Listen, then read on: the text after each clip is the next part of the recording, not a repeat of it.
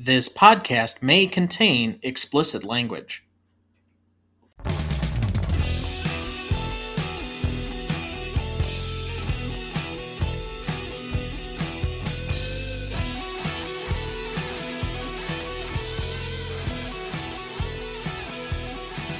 Welcome to the Greatest Movie of All Time podcast, the show that uses a unique grading style to redefine what the greatest movies are. I'm Tom Duncan.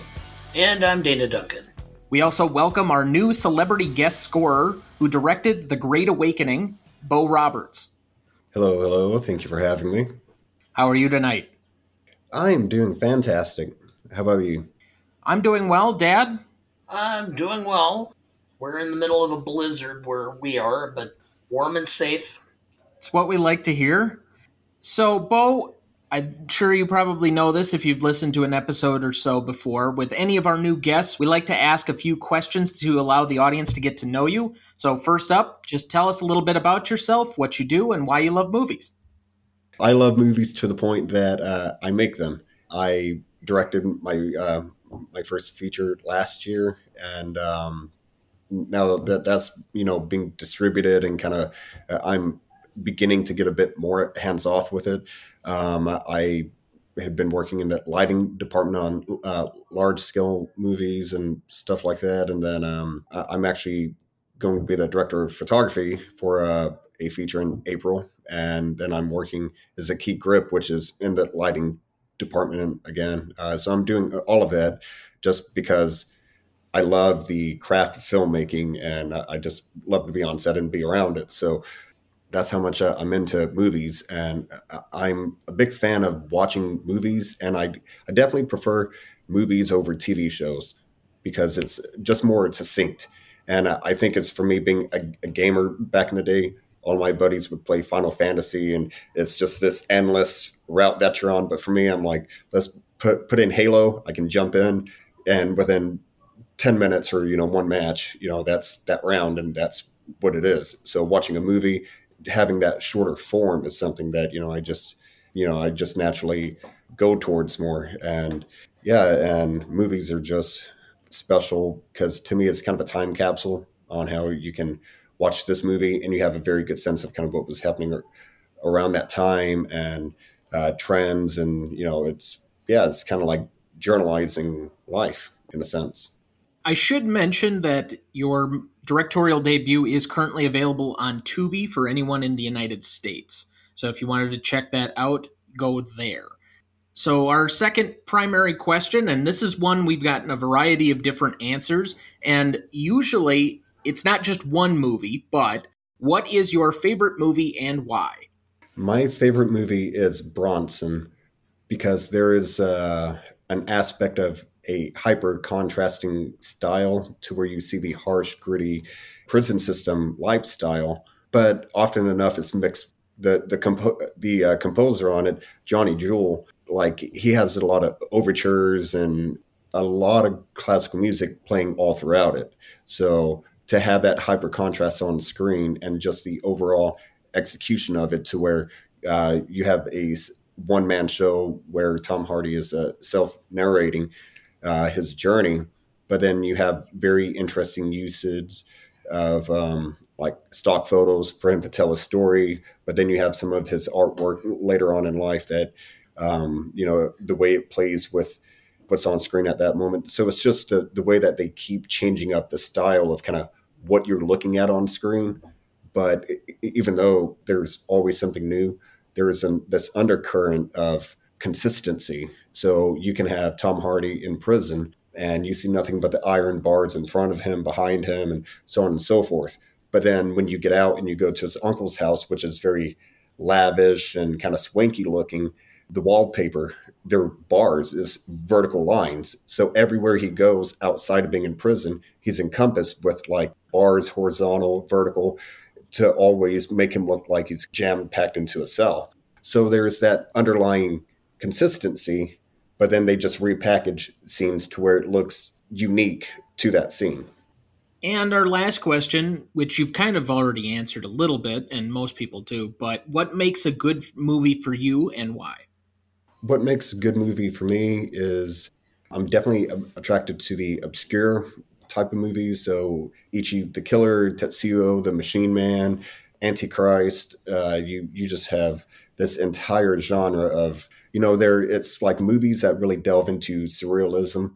So for me, I'm very used to the movie making process, and I've definitely seen a lot of movies that I'm like, okay, you're doing it kind of by the book and very expected beat points. So for me, uh, a movie that jumps out to me is if you can make me guess and wonder what's coming next. Something that's more surprising for you than a paint by numbers type situation. So, okay. Then let's delve into your selection for the evening, and you selected your favorite movie, Bronson.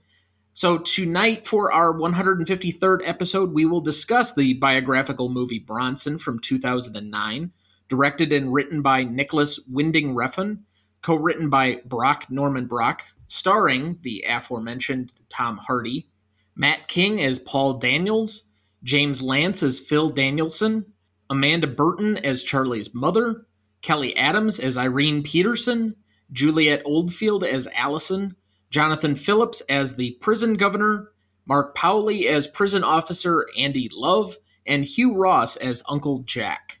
Recognition for this movie, Bronson was wide released on March 13, 2009, after originally debuting at the BFI London Film Festival in 2008. The film grossed roughly 2.3 million on an estimated budget of 230,000.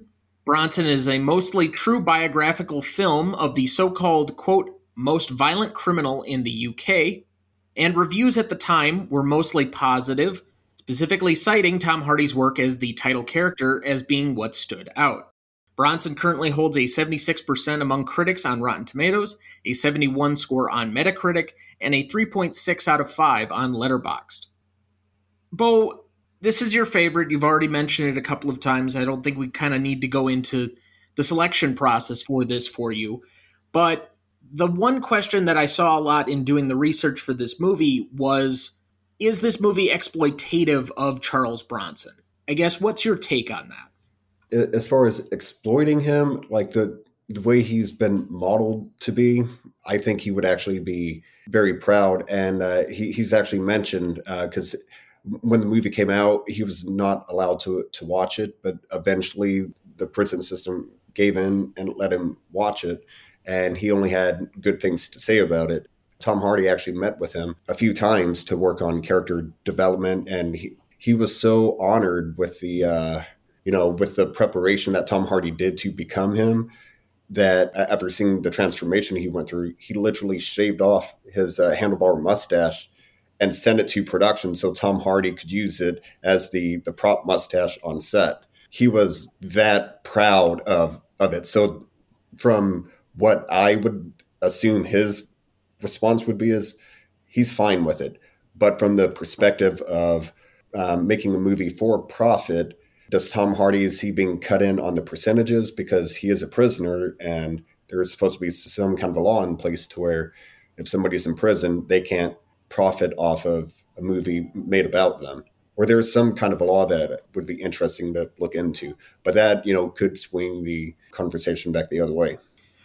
What you're doing is is you're taking somebody's nature the way they are and using it for your own personal enjoyment and that's what exploitation is in this fashion i mean this guy quite frankly, is an evil person who is only happy when he's either in com or in con- the confines of a prison and being violent to the point where he feels like he has some control of his environment by attacking the system.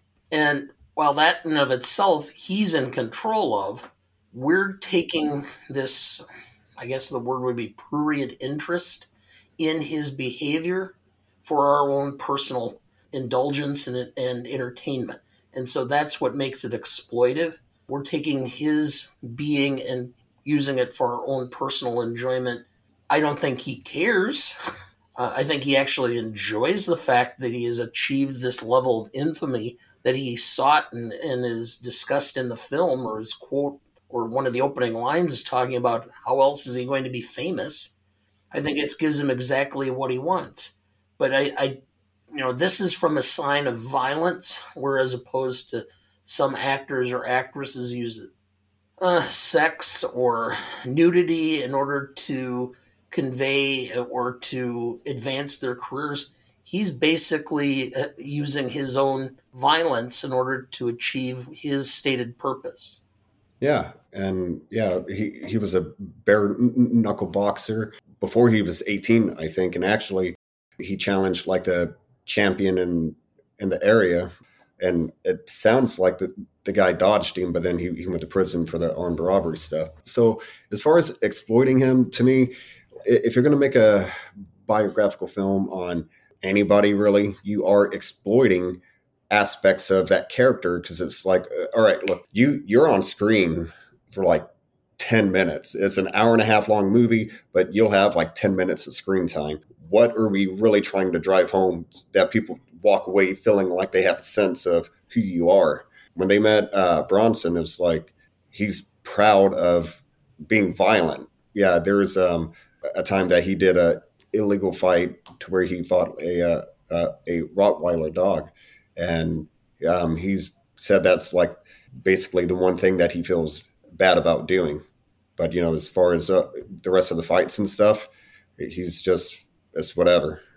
It, this isn't that much more exploitive than, say, the uh, film nominated for an Academy Award, Elvis. I mean, we're exploiting Elvis's image and Elvis's persona for our own entertainment again. So I think it's the same type of thing. See, I look at that one as very different. To me, because of how that film came about, it's almost like when LeBron James put out a documentary on himself. The Elvis family or the Presley family had so much of a hand in trying to craft the narrative of that movie that I don't really look at it nearly in the way that this was somewhat separate. And yes, they did talk to Charles Bronson and they had some additional material that they shared with him. He got to contribute a little bit here and there. You mentioned the mustache, which was in my notes, along with a couple of other things I'll mention here in the Did You Know section, but it's not nearly to the level where they're crafting their own narrative. In this movie, he's not really crafting his own narrative he got the benefit of what the narrative became because of the movie, but it's not necessarily something that he could choose, if that makes sense. And that's why I look at those a little bit differently. But I do agree on the standpoint that a lot of these biographical films could be put in the same light. Anything that's kind of nonfiction storytelling could be seen as exploitative.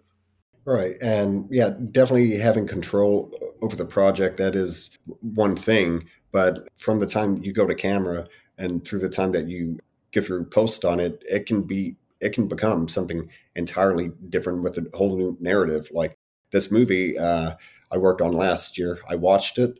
I was on set every day, and now I'm watching the movie, and I'm like, oh, they've completely killed a character. Like this dude was on set for about four out of ten days, I think, ten or fifteen days, and um, he is nowhere to be seen. The dialogue isn't disrupted. So, you know, that this guy showed up to work and be on the movie, but then it was like, uh, he he's not working with the story. Just erase that character and just recut it.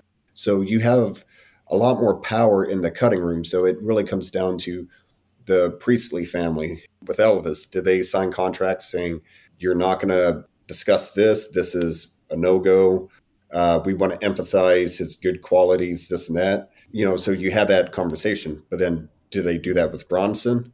Yeah, so it's very interesting. But as far as him being exploited, it's uh, to me, it's almost a mute point now that he's seen it and he's like extremely happy with it. Like it's a point of pride for him.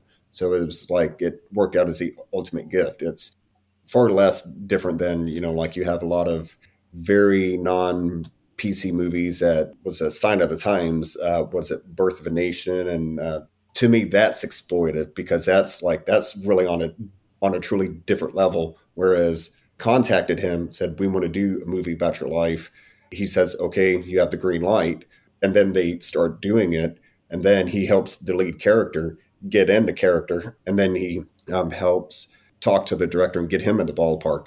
So to me, going from that type of ping pong back and forth versus something like Birth of a Nation, to me, that's why I'm like, uh, I, I wouldn't really consider this to be exploitive.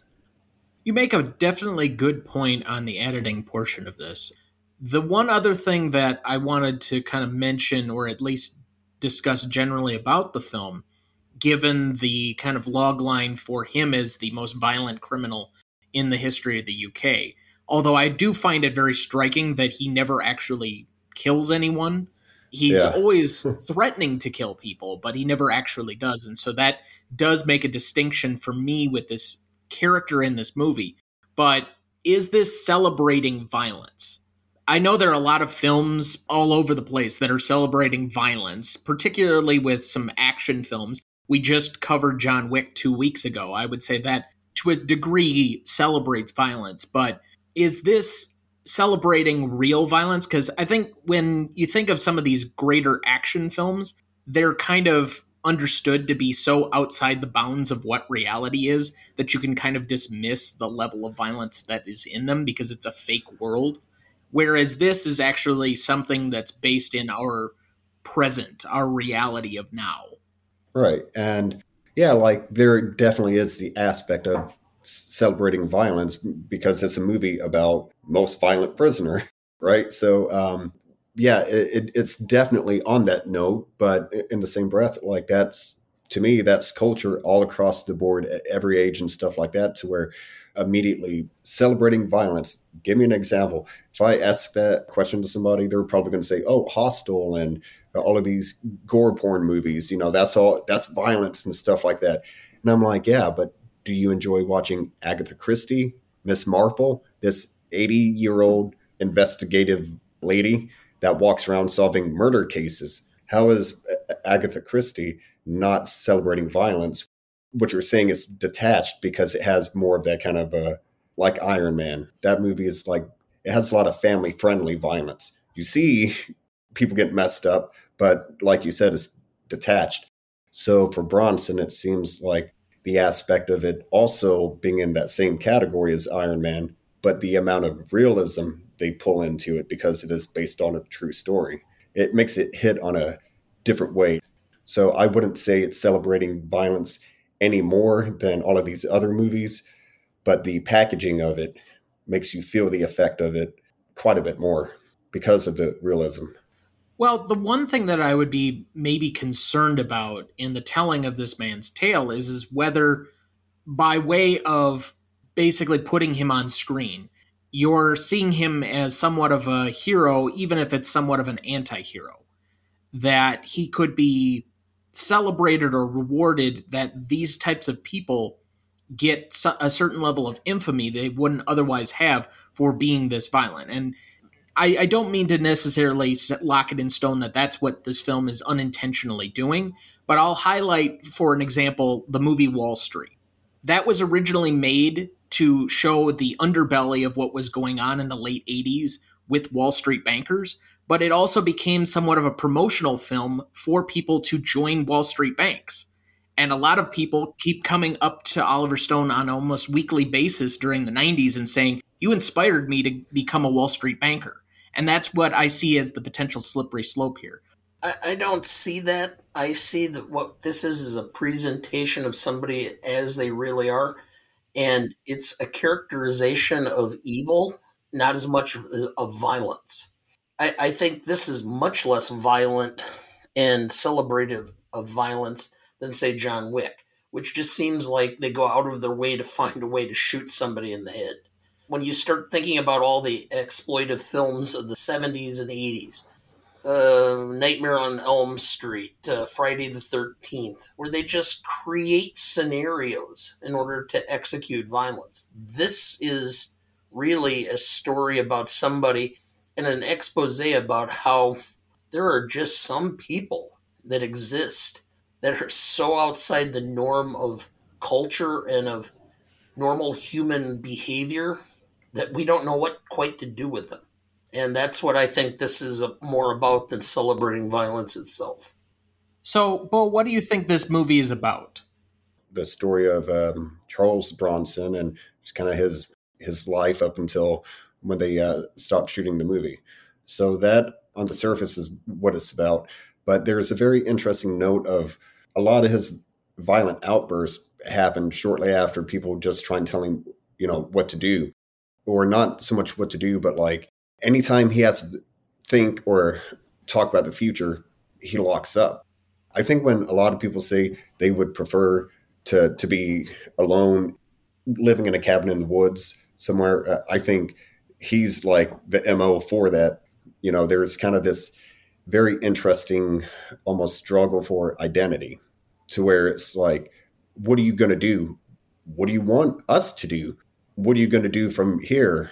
And then Jack says, hey, ambition, like you need to think ahead, trying to drop that hint. So uh, it's it shows up through the script periodically these things that I group into being like a struggle for identity. It's interesting that you would pick out identity in this because I came at it from a standpoint of there really isn't a audience avatar in the movie itself unless you're going the audience itself because a lot of this movie is done through fourth wall breaking direct to camera speech work and so I think the audience is just supposed to represent the audience, maybe in a representation form when he kind of is talking to the vaudeville theater, you know, about half of the time that he's doing the narration. To me, this has a voyeuristic nature to it, in that we're viewing somebody, to bring in a Freudian term, that is all id, but no ego or superego he's responding to every impulse of his nature without necessarily thinking beyond what the consequences or decision making will bring him. That's a great thought, by the way. People have a tendency to want to play social worker. Somebody is in prison because of a troubled background or something that happened to them or they have some sort of mental illness. This is a story where it's basically it's not there. I mean, this is just somebody who is evil for pure evil's sake, has no bones about being evil, likes being evil and violent, and there's no ex- explanation. And it kind of puts those of us who always are looking for those explanations on the defensive because it makes us uncomfortable because we have a tendency to not believe people can actually be like this for no reason and I think that's what this movie is about is to it's supposed to make us a little uncomfortable that this guy exists. Well, but then you have to show the darker sides of life sometimes and I do think that art is reflective of ourselves. We're supposed to see ourselves in art otherwise it's really not art. And by at least showing us the darker sides of our nature, even though this guy is a hyper realized version of what we could be if circumstances were different, it's still telling us that there are people in the world like this guy. So let's dig in a little bit more into the background of the movie. Dad, do you have a plot summary ready for us? Yes. Michael Gordon Peterson comes from a stable, middle class family in Britain. Yet he starts his adult married life by committing a crime leading to a sentence of seven years in prison. While in prison, he rebels and spends the next several years between a psychiatric hospital, in prison, and in solitary confinement. With a release from prison, he soon becomes a bare knuckle boxer at the urging of an old prison mate who dubs Peterson with the new name Charles Bronson. Finding his way back to prison, he undertakes a series of violent endeavors, each more violent and bizarre. Will Bronson be broken? Will he break the system? or will no one win in this game of violence versus conformity to the rules? Thank you. Did you know? Charles Bronson was not initially allowed to see the film, but said that if his mother liked it, that would be enough for him. According to Refn, his mother loved it. However, in 2011, Bronson was finally allowed to see the film and called it theatrical, creative, and brilliant. Did you know? The line, it was absolute madness at its very best, was actually written by Charles Bronson himself for the film and told to Nicolas Winding Refn during one of their phone calls. Did you know? Nicolas Winding Refn was not allowed to meet Charles Bronson in person since he is not from Britain, but was allowed to have two phone calls with him. Tom Hardy met with Bronson several times and the two became good friends. Bronson was impressed with how Hardy managed to get just as muscular as he was and how well he could mimic his own personality and voice. Bronson has stated he believes Hardy was the only person who could play him. Did you know? Bronson is occasionally seen wearing a small pair of shades. These are not an accessory. According to the real life Bronson, his years in poorly lit solitary units so damaged his eyesight that he required darkened lenses just to read. Did you know? Although Michael Charles Bronson Peterson thoroughly enjoyed the film, he did criticize the portrayal of him as an avid enthusiast of prison life. He has gone on record to state that he absolutely hates prison and suffered physical and mental trauma from his time served. And with that, we will take our first break of the show and we will be right back. Before we get back to the show, next week we will be discussing our annual Oscars predictions for 2023, as well as giving you a preview of our annual Oscars bet. Make sure you are subscribed to our feed so that you get next week's can't miss episode. Gentlemen, we have best performance up. Dad, do you want to start us out? Well, can there be any question? It's Tom Hardy. I also have Hardy. I have Tom Hardy with an honorable and very probably underrated performance by the composer, Johnny Jewel. Every scene, back to the hyper contrast to take that type of violent prison life and mix it with a classical overture. And yeah, like the, the sound to me is probably the my second favorite thing about the movie. Yeah, I can certainly understand that. The musical flourishes on this really do add a certain emotion that I wouldn't think otherwise would be there. But it's really hard not to go for Hardy because of how central he is to the narrative. Most of the time of this film is spent almost in a one on one battle between us and him, trying to figure his character out while he also tries to figure us out as an audience. And so it's this kind of intricate dance between two people, the audience and Hardy, and I think he just takes up the screen. He's also my most charismatic. Uh, yeah, for me, most charismatic. I actually put down Matt King, who um, he was the character of Paul Daniels, the the guy that owned the nightclub that got him into fighting. The the way that guy just is on camera, he's just so like too cool for school, and, and the stuff he says and his line delivery. Yeah, I thought he was dripping in charisma. I'll give a special honorable mention though to James Lance as the art teacher because I, I knew immediately I knew this guy from somewhere and I couldn't place him, so I had to look him up. But for anybody that is a Ted Lasso fan, he is Trent Crimm of the Independent. Yep. Oh, okay. Uh, and and you can watch a movie and uh, watch him learn Spanish and do this weird Spanglish. Dad, who was your uh, best secondary? Uh, Nicolas Winding Refn. I still don't know how you made this film on a two hundred and thirty thousand dollar budget. He had to have some really good advanced people looking for scene location because you weren't going to have a lot of money to be putting into sets. And uh, he seemed to have a way of presenting it and putting it together and doing it in a way that the uh, action was consistent and he had a, a, a, mechanism, I guess, with the lighting that seemed to, when the violence was about to happen, it seemed like the the uh, scene became progressively darker until the explosion. I don't know if that was just me or anticipating or feeling that, or if that was real.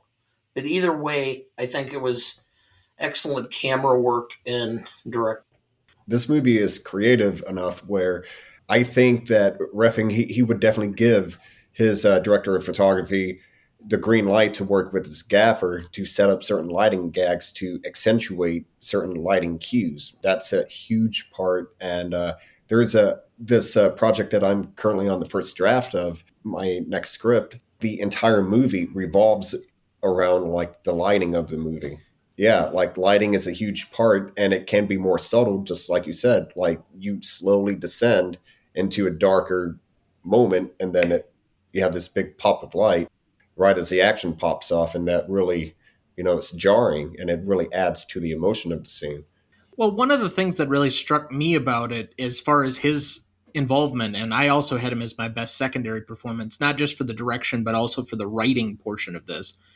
is early on in the film, several of the key scenes where he becomes overly aggressive and violent are in red. And there's often the notion or the idiom of seeing red when you just kind of lose consciousness and start violently outbursting. And I think that's a good representation of what happened in that. I think they forego it through most of the second half of the film when it's just kind of a staple of his character by that. But at least early on in that cold opening scene, which still sticks in my mind and was my nominee for most indelible, there's that whole scene where it's just in red, but he's fighting all the guards the first time. And that's just so distinctive to how to present that character as you're kind of first being introduced.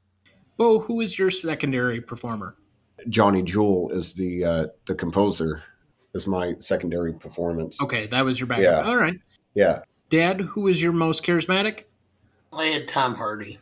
He he seems to have a uh, an ability when he's on camera to just draw your attention, and as an actor, that's just a quality that you really want to have. I'll highlight one specific portion, and again, in the opening portions of this film. One of the reasons I found him charismatic, his smile directly to camera draws you in. He's got that movie star quality smile that while you know there's an intensity behind the eyes, you still can't help but like him, even though he's a terrible person. I saw a little piece today that said, "A true smile is done with your eyes, not with your lips," I would agree with that. Mhm. and he has that ability. So let's move to best scene then. I have six nominees. So I already mentioned the cold open combat with the guards. That's kind of all in red. I think that's one of the more notable parts of this film. I have the psychiatric hospital escape, if you can call it an escape. He tries to choke out the one other, I guess, inmate in there. Then I have Uncle Jack's cocktail party that we've also mentioned before, the bare knuckle fighting ring, the art class, which we've kind of mentioned, and then Bronson taking Danielson hostage, which is his art teacher, because I think that's also a notable part of the movie. I'm sure there are pieces that I've missed. Since this is your favorite, Bo, what are the big pieces that I missed for scenes?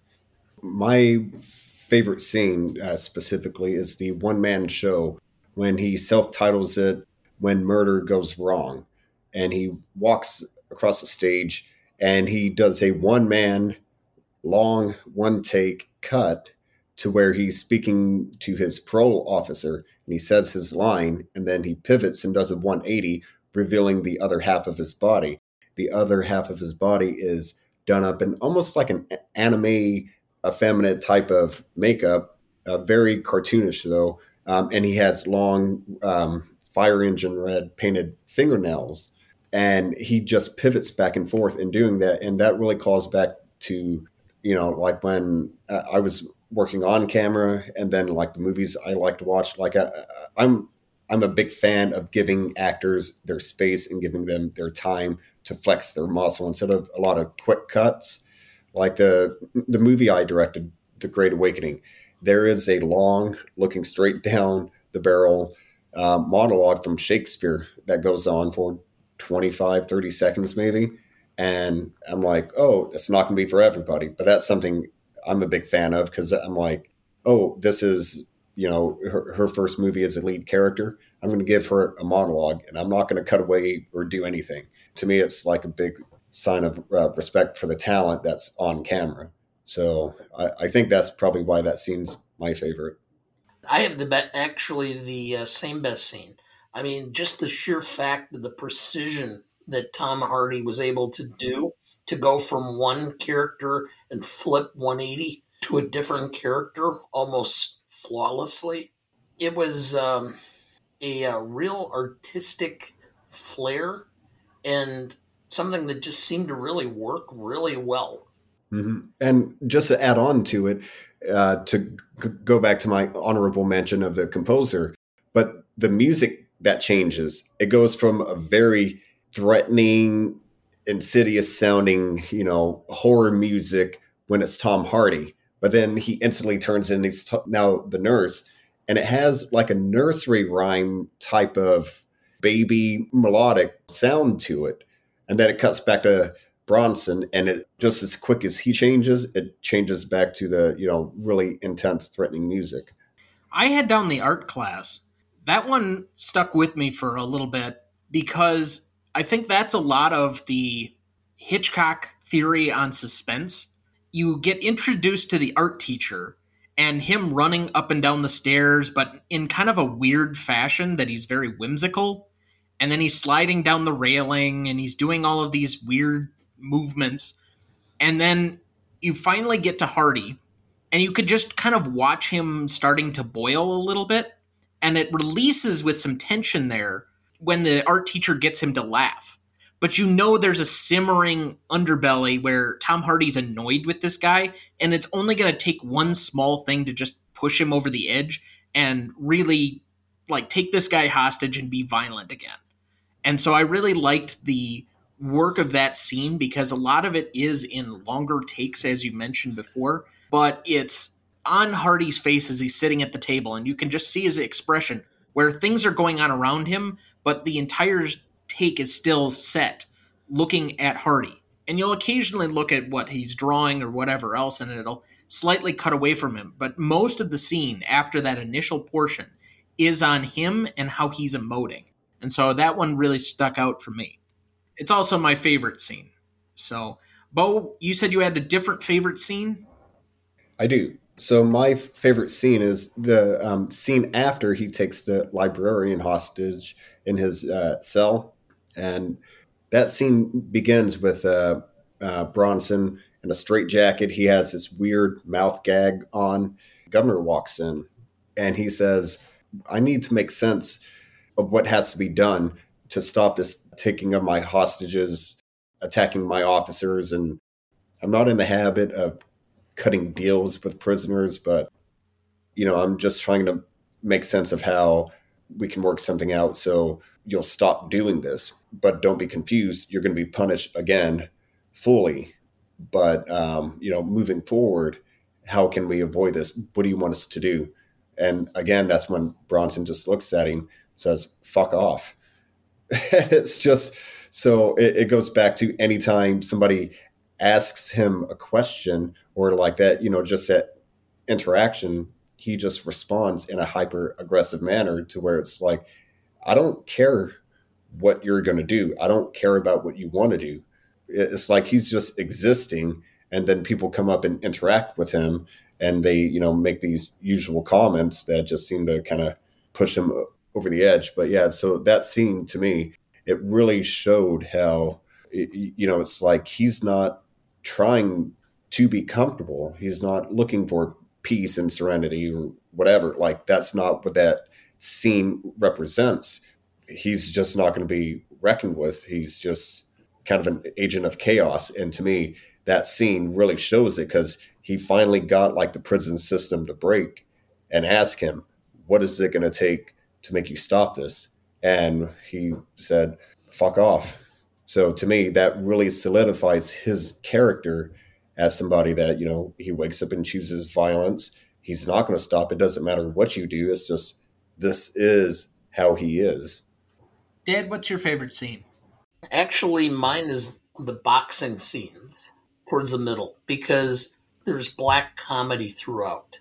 I mean, just the sheer stupidity you know, when you see the dog, you just kind of roll your eyes and going, really? And then you realize this is basically supposed to be black comedy. And so in music, you have a bridge. I think these scenes are a bridge between periods of black violence and evilness. That this is just kind of a way to let loose some tension, and you should kind of chuckle a bit. Um, because, of course, beating up humans and maiming them, no problem, but, you know, a dog. okay. There are people in this country that care more about animals than people, so it's not unusual. Most indelible moment for you? I already gave mine with the uh, cold open struggle in the red. Mine? The art teacher kidnapping. I, I, it's just so bizarre. And I will always, whenever I hear this, the name of this, remember the art teacher with the uh, paint and the eyes painted in on his eyelids. And it just was so creepy. Bo, did you have a different most indelible moment? Uh, I do, uh, but for a different reason. So, my favorite indelible moment is when Bronson and the art teacher walk down that long hallway and meet with the governor. So, remember uh, when I was talking about how I view a lot of the movie having to do with identity, about you know how he's being his true self and um, the way he's responding though when people ask about the future is like he's only in the moment. He's he struggles to make sense of what's happening down the road. Struggling not because he's incapable but struggling because i don't think he's thinking about it. So it's not that he doesn't have the ability it's just he's here and now and nothing else. So when he puts the bowler hat and um, you know the the guy has a green apple in his mouth back to the governor saying oh i hear you're this budding magritte great artist whatever kind of guy. That is an iconic painting from an artist. Last name is magritte. It's called the son of man. And the son of man but the primary interpretation being on that painting alone is how people hide their true identity to fit into society. So you have a well-dressed man but you have this big green apple obstructing his face. So for the governor to, like he foreshadowed it, he said, You're a budding Magritte. And then the way Bronson put his artwork in, you know, actually into life is he personified it by turning the art teacher into the Magritte painting. So to me, like how subtle that is, that's that's awesome. That is a good spot to take our second break, and we will be right back. Before we jump back into the episode, and before we get to the Stanley rubric in a minute, if you're ever curious about our master greatest movies of all time list that has every graded movie we've ever discussed on the show, there's a link in the episode description of every episode of the show, or you can go to ronnyduncanstudios.com and find it as the top entry on the greatest movie of all time podcast show page. That has the grades we've done so far for all 146 movies we've graded so far and we continue to add more each week. Make sure to check that out as we go and follow along. Dad, do we have anyone to remember this week? Yes, uh, Tom Whitlock, uh, either 68 or 69. He was an American songwriter. Uh, he did Danger Zone, Take My Breath Away, and Winner Takes All. So, for Top Gun fans, at least of the original movie, he has some significant importance. Jansen Panettiere, 28, American actor, brother of Hayden, was in Secrets of Jonathan Sperry, The Perfect Game, and Robots. Barbara Bosson, American actress, best known for Hill Street Blues. She was also in the last Starfighter and Murder One. Six time Emmy nominee. She was uh, Furillo's ex wife in the show Hill Street Blues. Tim McCarver, 81, American baseball player uh, with the Cardinals, Phillies, and uh, was broadcaster with Fox Sports. Had actual movie credits for Moneyball, Fever Pitch, and The Naked Gun, playing himself in cameos. He defined so much of the early portion of when I was truly a baseball fan before kind of the game started to evolve into a place where it's just not nearly as enjoyable. But the 2001 World Series, the 2002 World Series, the 03 and the 04 series, I just remember watching those so much with him and Joe Buck and all the big moments from all four of those series that are just kind of seared into that moment in history for me. And uh, so he was a big part of when I was growing up in kind of middle school and grade school. Oh, I can go back further, which is Joe Buck's father, Jack Buck and we talk about I cannot believe what I just saw. So, all right. We also lost Richard Belzer, uh, 78, American actor and comedian, author. Homicide, Life on the Street, Law and Order, Special Victims Unit, and The Flash. Um, he had written a book that I actually I had read uh, about two or three years ago, talking about uh, all of the individuals who witnessed the Kennedy assassination in Dealey Plaza and their bizarre murders. He was a uh, a Kennedy assassination enthusiast. Yeah, he might be one of the most recognizable TV figures from the last 30 years. I mean, SVU is still going, and I think that show has to be like 20 years old at this point.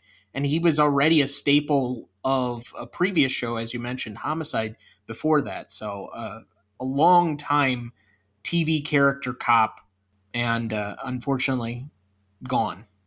Yes, he was a huge comedian in the 70s. In fact, he was the warm up comedian in 75 for first season of uh, Saturday Night Live, and he was close friends with Lorne Michaels, the producer.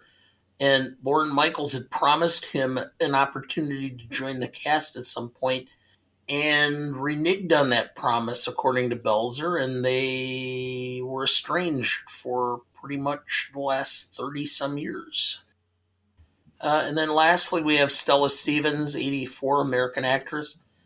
Uh, she was in Girls, Girls, Girls, uh, the original Nutty Professor with Jerry Lewis, and uh, the Poseidon Adventure.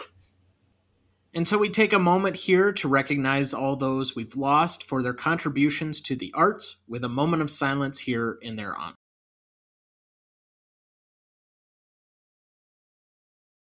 Thank you.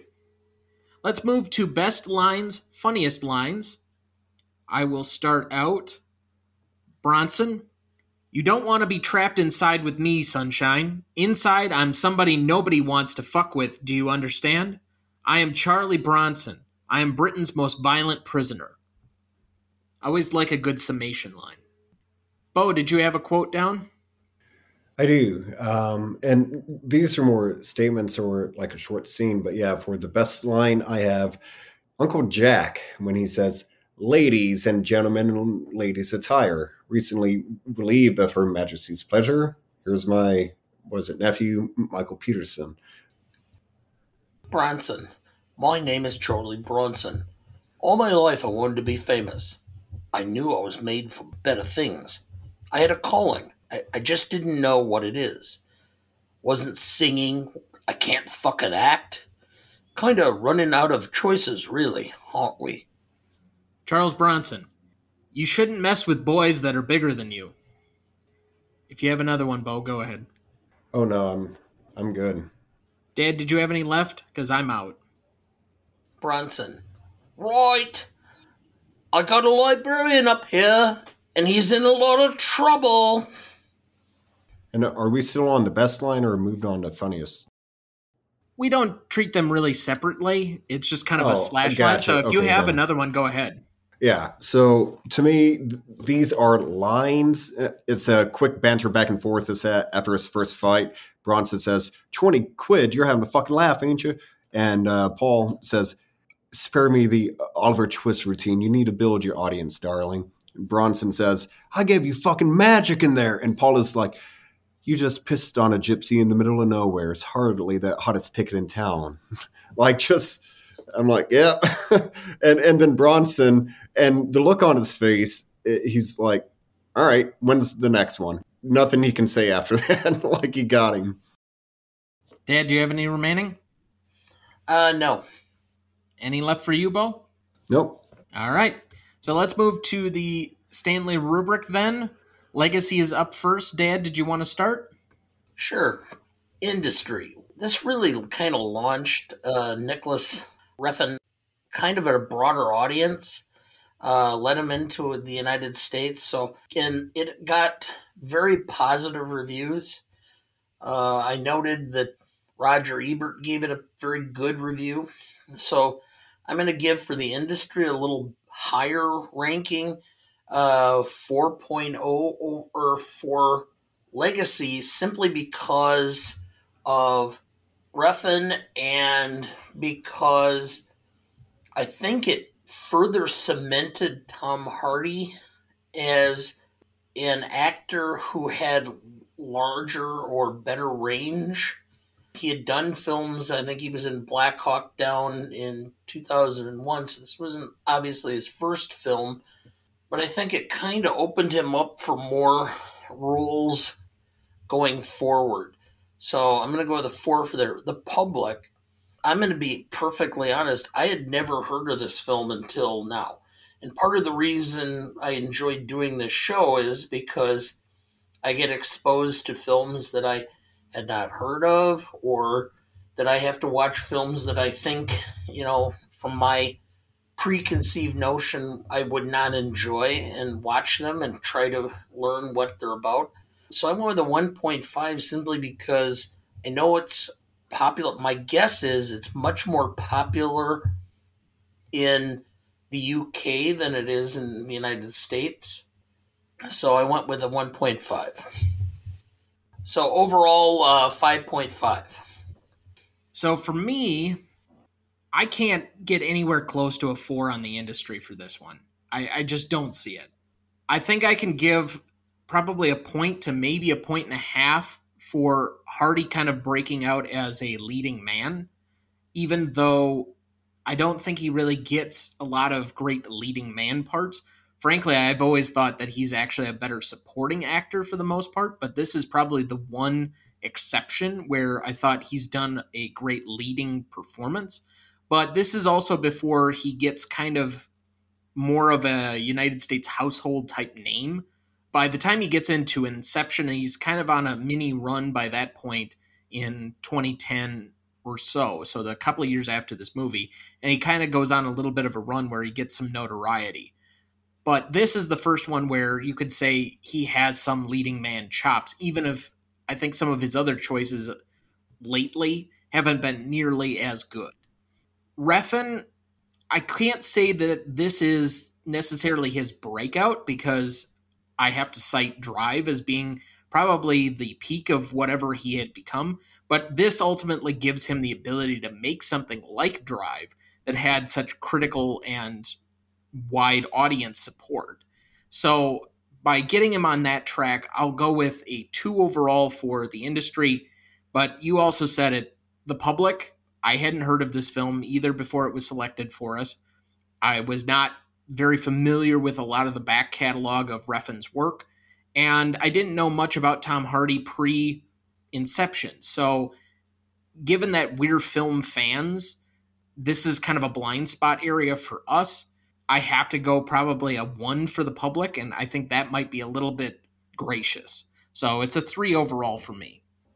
Yeah, uh, we're all basically on the same page. Uh, so for legacy of like what it did for Tom Hardy to where he shows up often enough in major blockbusters, he then had a series uh, Taboo. But yeah, what you said about him supporting uh, the character he did in Peaky Blinders is like it is phenomenal. Well, everybody on that show is, but what what he brought to that role is just outstanding. And Taboo to me, it it's shines a very interesting light to where uh, the vast majority of talent they have their hand in the pot now as a producer to some extent. In Tom Hardy's case, Taboo, he had a pretty he might be the story creator or like he, he was really high up on you know from being in on the ground floor that was like his passion project i think that he brought to life but uh yeah so it's like as far as that aspect of what it did, and then launching that director to do Drive, and then uh, God Only Forgives, which was also with Ryan Gosling. Yeah, like I, I would place it at a three. But then for the audience uh, or the the public, like I'm being, yeah, I'm being heartfelt because it's my favorite movie, so I'm putting it at a 1.5. And to me, that's actually um, I will make those points up in the impact category that happens next. So, because to me that perfectly ties into it. But yeah, 1.5. So 4.5 overall. So that's a 4.33 average between the three of us. Impact significance, I'll make mine very short and sweet. I don't see it really any differently than the legacy of this film. I think it immediately supports the director and the primary actor to get some bigger and better things and is kind of what an indie film is supposed to do to get them some notoriety so that they get selected for some bigger parts and bigger projects going on, which definitely happened. But uh, other than that, for the industry, the public, I'm I'm surprised this made as much money as it did, given how little reception there seems to be outside of the critic circles for this. So ultimately, I'm going to go with a three again for impact significance. Dad, what do you have? For the industry, I went with a um, 3.5. It had great reviews. It didn't, I mean, it got a nomination for Tom Hardy for uh, a British award as far as the film industry, but uh, that's about it. I don't know if it had a whole lot. I, am going to give it a little higher for public. I'm going to go with a 2.5. Anytime a film can make about 10 times its budget in gross, I think that uh, deserves a little bump up. So I'm going to the 2.5. So I'm going to go with a 6 overall. What award was he nominated for? Because I'm not seeing it in any of the notes here.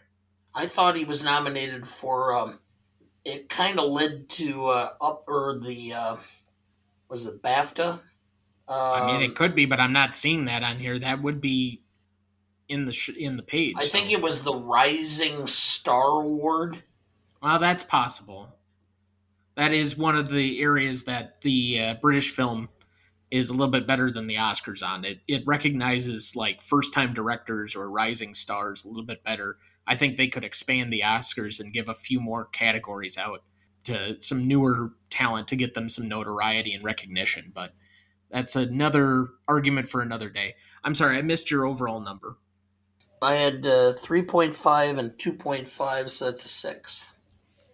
Bo, let's cut to you for me, as far as the impact significance of it, uh, I would say that as far as what it did for what production or professional impact, I would put it at probably, gosh, I'm still sitting at around a 1.5 or a 2.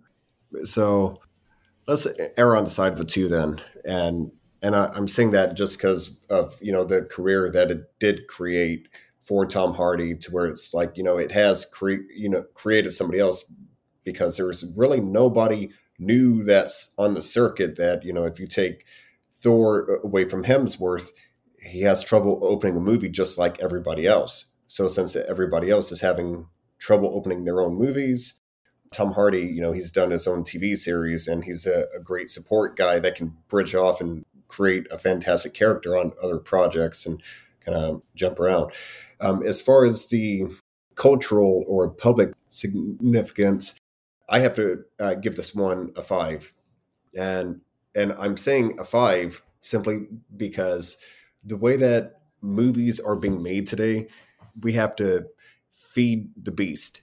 Like uh, Netflix and hundreds of other streaming channels, they're like desperately trying to keep up with it to where you can spend hundreds of millions of dollars to create some groundbreaking Game of Thrones TV series, and the moment it comes out, you're going to have a, the die-hard fans binge watch that entire series that took hundreds of millions of dollars to make, and one one weekend, one weekend they've just watched all of it.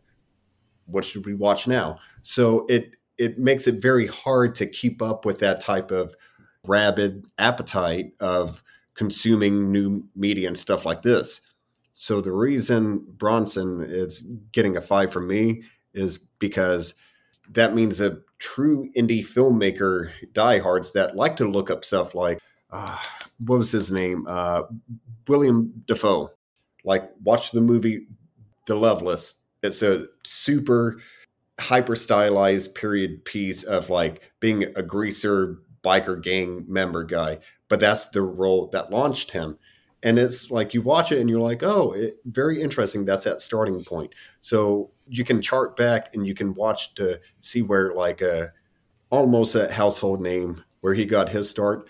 But even further than that people are just like surfing trying to find good movies to watch. And all of a sudden you come across a good movie you have never even heard of that came out like in the 90s and you watch it and your mind gets blown. Because to me it is impossible to say this is a bad movie. The best I think anybody could do is say it's not for them because the execution, the stylization, the story they like every note that they wanted to hit, I believe they're happy with the final product. Like we told the story we wanted to tell, we told it in a way that we wanted to tell it. So yeah, it's like it's that hidden gem to where all of a sudden you're caught up on everything new that came out and now you have to start going back and you're going to sift through a lot of carnage and just, you know, non five star movies but maybe you come across something like Bronson that you're like, oh, maybe I need to explore more about what happened in this time period. And uh, okay, you have this movie, which one's comparable to it, and so on and so forth. So, yeah, I, I think the retroactive result is something that uh, is going to be very important. So that's an overall of uh, seven. Seven, yeah. All right. So that's going to be a 5.33 average between the three of us.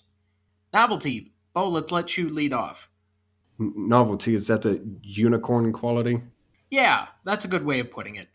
Yeah, so it has a lot of interesting aspects to where, for as psychotic, unhinged, and whatever other words people want to attach to him may be, he states it uh, in the movie. It's like, but I still have my principles. So that the first time that he really acts out, the reason or the inciting incident for that is because the uh, this guy in the shop comes up to him and says, "Hey, do I need to teach you the sewing uh, sewing routine again?" And he said, "No, we don't do work in long term prisons," which is something that has been a topic of conversation, to where it's like, you know, is prison the new slave farm? to be completely blunt about it. It's like you're having them do work, you're telling them it's vocational training, but you're selling this stuff and you're returning a profit off of it, right? So the fact that that's the point that Bronson's like, nah, dude, I'm in prison, I get it, but I'm not going to do free labor for you. So it's interesting that you have that. And then when the doctors came in and said, look, you've been crazy, take these pills. Like, so he's not like this crazy drug addict guy. He's like, no, dude, I'm not taking the pills. Shove them up your ass. You know, it's like the way that the system wanted to pacify the situation is to just drug this guy up and numb him uh, out of existence. But he, he didn't want that. So he's like, no, I'm, I'm not taking drugs. Uh, I'm here. I'm like, uh, this is who I am. And, you know, I'm not going to take the pills. So the presentation of, you know, what he actually like the stance that he takes, it, it was like, well, uh, you know, I, I cannot side with with him on that stuff. But then another unicorn quality is that this movie is raw and it's gritty and it's violent and it you know it's about prison life and all, all of this stuff but to me there's this undertone of gay culture that kind of shows up throughout the movie so you have the the guy that owns the uh, the strip club right and him, he's pretty flamboyant. Uncle Jack offering him a cocktail, um, and how he says, "Ladies and gentlemen in ladies' attire." To me, that's a it's a very progressive step that it was very ahead of its time to how normalized it made gay culture appear. Because for as crazy and unhinged as Bronson is, he met this guy that he was five seconds when the guy's on camera, you assume he's a gay character. But the way Bronson responds to him is he's a human. That's it. Like there is no aggression towards him being gay or anything like that. And that's how the entire ride went through the movie. The, the thing I'll end on is um, when you show nudity in movies, it's yeah, it's very interesting because are you doing some low budget horror movie that sides with the boobs and blood mentality of just chop people up for an hour and a half and then let's have this girl take her top off and stand in, in the shower and we have to have her breast on camera. For me i'm like how's that helping the story? What does that that doesn't do anything for me. Oh okay i'm watching this topless chick take a shower. Awesome but you know it's not helping the story out. The way that they shown nudity in Bronson was in the very uh, storytelling, thought provoking way to where he's this guy who has spent most of his life in prison. He gets out, he goes to see see his friend that owns the uh, strip bar, and then you have this long take uh, to where you see the woman topless, but then it cuts away and it cuts to Bronson, and it stays on him for a long take of 30 seconds. And behind him, you have a giant mirror to where blurry you can see the uh, the stripper dancing. So you still know she's naked and stripping and stuff like that. But the center of attention is on Bronson's reaction to that because he's been a guy locked up on the inside for so long, and now he's being exposed to beautiful half naked woman, and he's just gobsmacked by it. And then the very next scene after that, he's that that girl is wearing her her panties out in the day room, like painting her nails. So to me, it's a very tasteful way to use nudity as a vehicle to move the story along, opposed to using nudity for the sake of, oh, well, we're doing a horror movie. Most people watching it are guys who are straight. Let's put boobs on screen and we make money. To me, that's a, you know, it's a very different avenue of storytelling. Yeah. So, um, uh, I don't know. I, I would say it as maybe, uh, has unicorns at, I'd put 4.5. So, in thinking about this film, I'm thinking to most of the other prison films that I can think of in my head. You know, I, the obvious ones come to mind: your Shawshanks, uh, your Escape from Alcatraz, those types of movies. I think for the most part, they fall into one of three categories. There are the wrongfully accused, the innocence type movies where somebody's either trying to work to get you out of prison or something else to that that effect. There's the prison escape films, and then there's kind of this weird side genre of prison comedies, which is not very like profuse, but that's pretty much one of these three all falls into it. The longest yard. Sure. Okay. I was thinking more of the Will Ferrell movie, uh, like we all go to prison or something. Get hard. Something like that. But anyway, the point being that I don't remember any prison movie that had somebody that was unapologetic for being in prison that is somewhat of a character study without giving any specific detail as to the reasoning behind this character and leaving it open for the interpretation of the audience. And so that to me represents somewhat of a standalone quality of this movie. I also think it looks unique for prison films. I think the Hardy portrayal is an unusual version of somebody in this type of mental state. This is a character unlike just about anything else that we'd see on screen. And I do want to give them credit for never giving any additional meaning behind Bronson's behavior. They just kind of leave it as a standalone. So I had an 8.5. All right. So, from the violence aspect, we can go back to the 1930s and Public Enemy with Cagney. We can look at Helter Skelter from the 70s. So it's not novel to have violence, and it's not novel to have prison films. Although in this particular case, I'm giving it points up for novelty because what is the most vulnerable position any human can be in. A relationship? Naked. Because you're ex- completely exposed to the environment and everybody's senses. And the reason why Tom Hardy has to be naked in various scenes is because he is completely open and exposed to the public, and you get to see him at his very basis your the the lowest common denominator. His point of this is who he is without any manifestation of coverage or anything about it. This is who he is, and he is a violent, evil person. And the only way you can portray that is by him being naked in the film. And that concept to me was novel because I mean, when people dream and they have dreams about being naked, and it's usually because they're experiencing some level of vulnerability. So I went with a 6.5 for novelty. For that reason, I gave it bumps up from where I thought it was originally, and so that's where I am. Classicness. Dad, will let you lead off your category. All right. We tend to go with a or start with a seven and go up or down from that, and it's violent.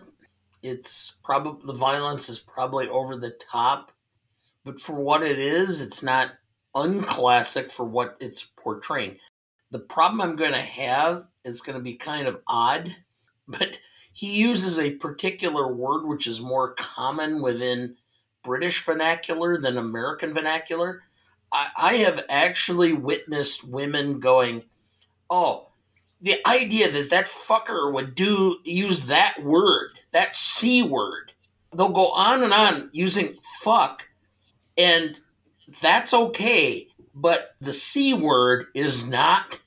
That gives it marks down for classicness so anything I would go, I'm going to go with a 6.5 for classicness because half of the public just cannot stand that word. Bo, go ahead. Yeah, so as far as the classicness of it, not in the classics overall, comparing it to Godfather, but I'm saying a classic prison movie. What other movie hits at this unapologetic level to where it's raw and stripped down. That's why um, I would actually give it a nine because when you reference prison movies, you have, like you said, you have the usual suspects. This is off doing its own thing.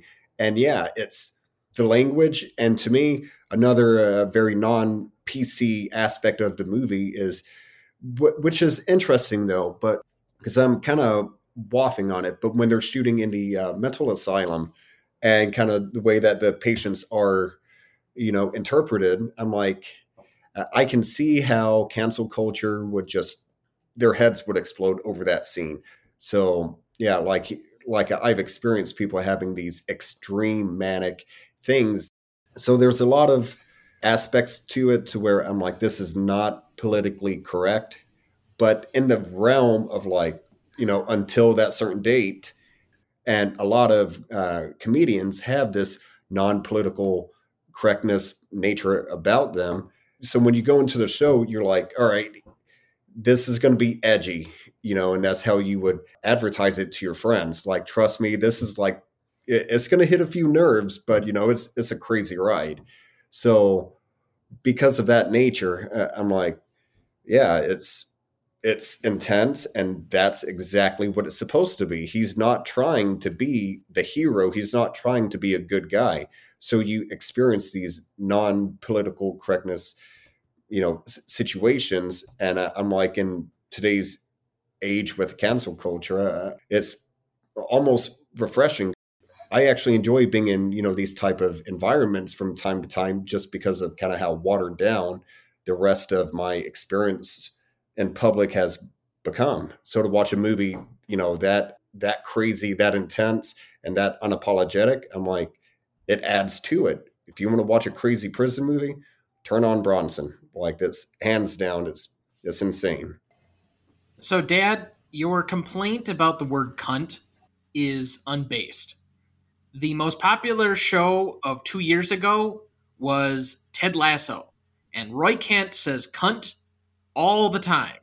And he's probably one of the best TV characters of the last five years. So I don't think there's really a backlash to this. I think people will have much more of an issue with the broad, violent scenes of this than they would anything to do with the language. So I don't think this has po- aged poorly. I don't know if it was ahead of its time as far as what it was. If it gets points for that, it's probably in novelty and not in classicness. I just don't know if this thing is timeless. So I went Maybe with a straight, I just spend more time with older women. Or you are a little bit oversensitive and trying to make yourself seem woke. Oh, gee, thank you. Well, uh, on that note, fuck you. You're welcome. Anyway, I went with a straight 7 on this one, so that gives us a 7.5 average between the three of us. Rewatchability, we let our guests usually lead off this category. So, Bo, is this a 10 for you? For me, uh, I would say 10. Uh, I've seen it almost 20 times. The the night I introduced it to my father, uh, when the credits started rolling, uh, he said, "Damn, uh, you can actually hit play again, and I'll watch it again with you." And that is not the first time I've had that response. Like it hits people, and they're like, "Wait, what just happened?" you know. So it's like they, it's such it's almost like watching Crank with Jason Statham. It's such like an adrenaline fueled thing that has an interesting storyline that you want to experience it again to really make sense of everything that just happened. This has got to be it for rewatchability. It's got to be the right group of people. It has to be the right frame of mind. Um, not everybody is going to find it entertaining. I'm going to go with a six because there it, it has to fit within a certain space for watching a film for me because I tend to watch in conjunction with others within my house. And I think there's going to be problems associated with it because of the nature and subject matter. So, um, uh, uh I actually have a question. So, going into the rewatchability, does recommending the movie kind of come into that score? Um, because if because if anybody says anything about watching a prison movie, you're like, oh well, have you heard of Bronson? I don't think we've ever considered that portion of it, but maybe I'd have to think on it. It doesn't immediately come to mind as as something of that. More of is this something that usually I want to rewatch? It's probably our most subjective category instead of trying to bring in objective criteria, even though every one of these has a subjective nature to them. But usually, rewatchability has to do, he always mentions it as the comfort food category. What are the movies that I will gravitate back to the most often because they're either favorites of mine or I can find something new in them or there's something that I can easily rewatch without having a problem when I need, you know, a boost of something else or that I'm going to be the most fascinated by. So that's usually what movies, the category yeah. has so, been. yeah. So Bronson is not very, um, doesn't really lift your spirits all that much. For me, this was a difficult film to kind of get into. I had a difficult time trying to connect with any of the characters. They seemed so foreign to me. And I don't tend to be somebody that's very voyeuristic in how I watch things. I usually have to find something to relate to. Also, the subject matter material made it a little bit hard to connect to. But as you mentioned before, Bo, I don't think this is something that, if you're a, a film fan, can go unappreciated. I can respect what they do in the film, even if it's not something that I think that I personally would connect to and revisit as a result of that. And so because it's a tight 90 minutes, which I, I think does raise things because I think I've mentioned it on the show before, the Roger Ebert quote, a good movie can never be too long and a bad movie can never be too short. Having a nice 90 minute movie that tells a full story sometimes instead of a three hour slog over something that you're not connecting to does make the quality just rise a little bit more uh, because you don't have to sit through some of these duller moments. I don't think that this movie has a lot of downbeat moments. It's it's pretty much all driving action throughout the course of the film. There's always something that's within a minute or two of something else happening or exploding or something else that's going on. And because this is, I would say, probably one of Tom Hardy's best performances, at least that I've seen, I'll give it a 3.5 overall. And so that'll put it at a 6.5 average between the three of us. For audience score, we had an 80% for Google users and a 74% for Rotten Tomato users, giving us an average audience score of 7.7.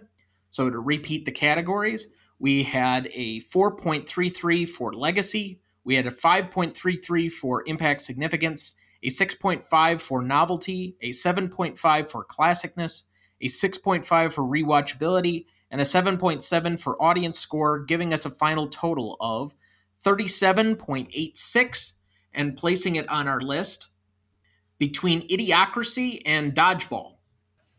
Which those are both great, but uh, to me, I, I view Idiocracy as more of a documentary now than a, a scripted feature. so, yeah, you're certainly not the first one to make that comment. Yeah, yeah, yeah. yeah.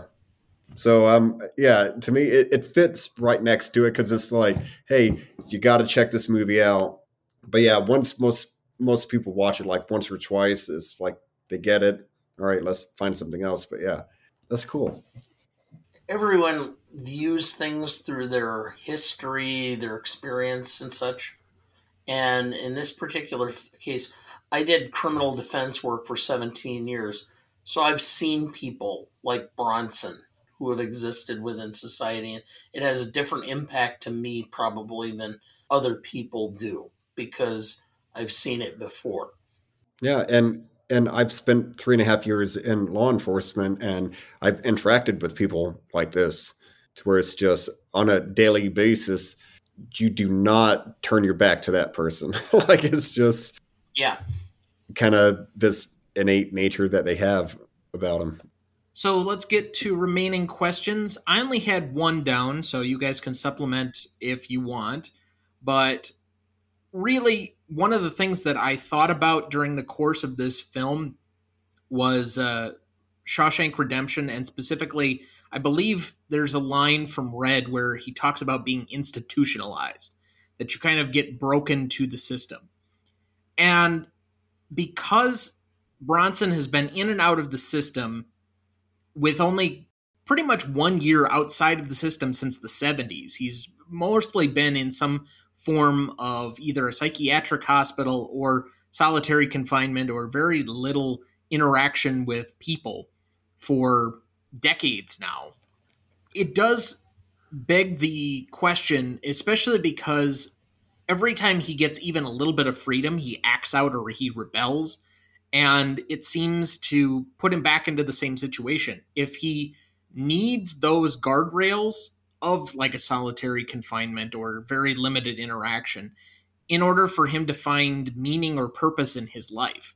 And I don't know if that's the system finally breaking him to the point that they're talking about in Shawshank or if he just is the type of character that needs that structure. But that was really the one true remaining question or one thought that I had coming out of this movie is trying to dig deeper into that character. And even though I know I also said ahead of this that he has stated that he does not like his time in prison and how much trauma he's gotten from being in prison, there is something that speaks to me that says he probably wouldn't be very comfortable outside of prison either. Yeah, that that's a very interesting thing on researching um, the actual true story because at some point uh, he was approached by lawyers, and yeah, it, so it really does begin to have this uh, chicken or the egg type of scenario to where like is he where he currently is in a social setting or mentally or however you want to quantify, it, uh, is he the way he is because nature and nurture come into effect, or is it because of how he went into the system very early and, you know, he rebelled? To me, I lean towards him being uh, more of the nature and nurture version of it, to where it's like he's he was doing bare knuckle fighting when he was a teenager, and um, he was going into bars, getting drunk, and fighting anybody and everybody that wanted to. Um, he was in a, I think he might have been in a couple uh, street gangs. Um, he's just always had, seems to have had this uh, propensity to lean towards aggression, you know, shoot first, ask questions later type of mentality to where, yeah, the way he reacts, it goes back to a lot of people I used to deal with to where some of them, they made a really bad choice do their time, they get out. Other people is like every time I deal with them, like they're just angry at the world. So yeah, I definitely lean towards him just being kind of an agent of chaos. And he's a guy that's just doing his own thing. If they set him free from prison, he's going to be running the streets and he's going to carry on that same type of behavior. And I think he would have been doing stuff like that. It may not have been as frequent or severe to the um, simply because when they put him in isolation, he was in isolation for what 36 out of 44 years or something? Like a massive substantial amount of time was spent in solitary confinement. That will definitely have very adverse effects on the brain. And um, i think would definitely agitate and add to his already pre-existing condition well thank you very much for being on with us bo. We appreciated having you. Again for everybody that wants to find your movie the great awakening was it 2021 that it debuted or was it last year? 2021 okay. But everybody can find that at least in the united states on the free movie app tubi and you can find that to watch his work. Anything else you'd like to promote while you're here that's about it people can reach me on social media at mr bo roberts and um, depending on how you spell it if it's m-r-b-o-r then that's more of kind of some of the work I've done on camera. But um, if you spell it out, M I S T E R, Bo Roberts, then that's much more of kind of my uh, photography page and like me using Instagram for what IG was intended for. So um, that's about it. Yeah. Sounds great. Again, thank you for being with us. We enjoyed having you. Thank you so much. Dad, any additional thoughts for the week? No, I'm uh, I'm enjoying uh, the idea of uh, the Oscar season and all the awards being given, and I'm uh, slowly uh, uh, matriculating through uh, the various nominees in the various categories. And um, thank you, Hank Stram. Thank you. On that, that's all I can say. Yeah, I don't have anything really to recommend at this point. I'm kind of in between stuff. I just started my Succession rewatch uh, before the new season comes out in a few weeks. So I got to plug through all of that. I've got a lot of things coming up in the next month that I'm very much looking forward to as far as movies and TV shows coming back. So lots of fun stuff. And uh, we've got several good movies coming out the next few weeks that I'm excited for as well. We have Steve Jobs next week. We have The Big Lebowski after that. And then we have a I don't know, probably little known film in the United States, but the largest grossing film in Japan the week after that. So a lot of uh, different and eclectic stuff so far to start the year, but definitely stay with us. And uh, that'll do it for us this week. Thank you for listening. And the winner is. Next week, we will be discussing our annual 2023 Oscars predictions and our annual bet. You won't want to miss that one, so make sure you're subscribed to the feed to get that episode. Please like, follow, rate, and review, or whatever on whichever platform you have so that more can join in on our fun. You can also email the show at the new RonnyDuncanStudios.com or sign up for our newsletter, find our new Facebook page under Greatest Movie of All Time Podcast, or find us on Instagram, Twitter, or TikTok at the handle at GMOAT Podcast. The Greatest Movie of All Time is a production of Ronny Duncan Studios. Our show is mixed, edited, and written by Thomas Duncan. Our music is thanks to Purple Planet Music. Our technical provider and distributor is Captivate FM.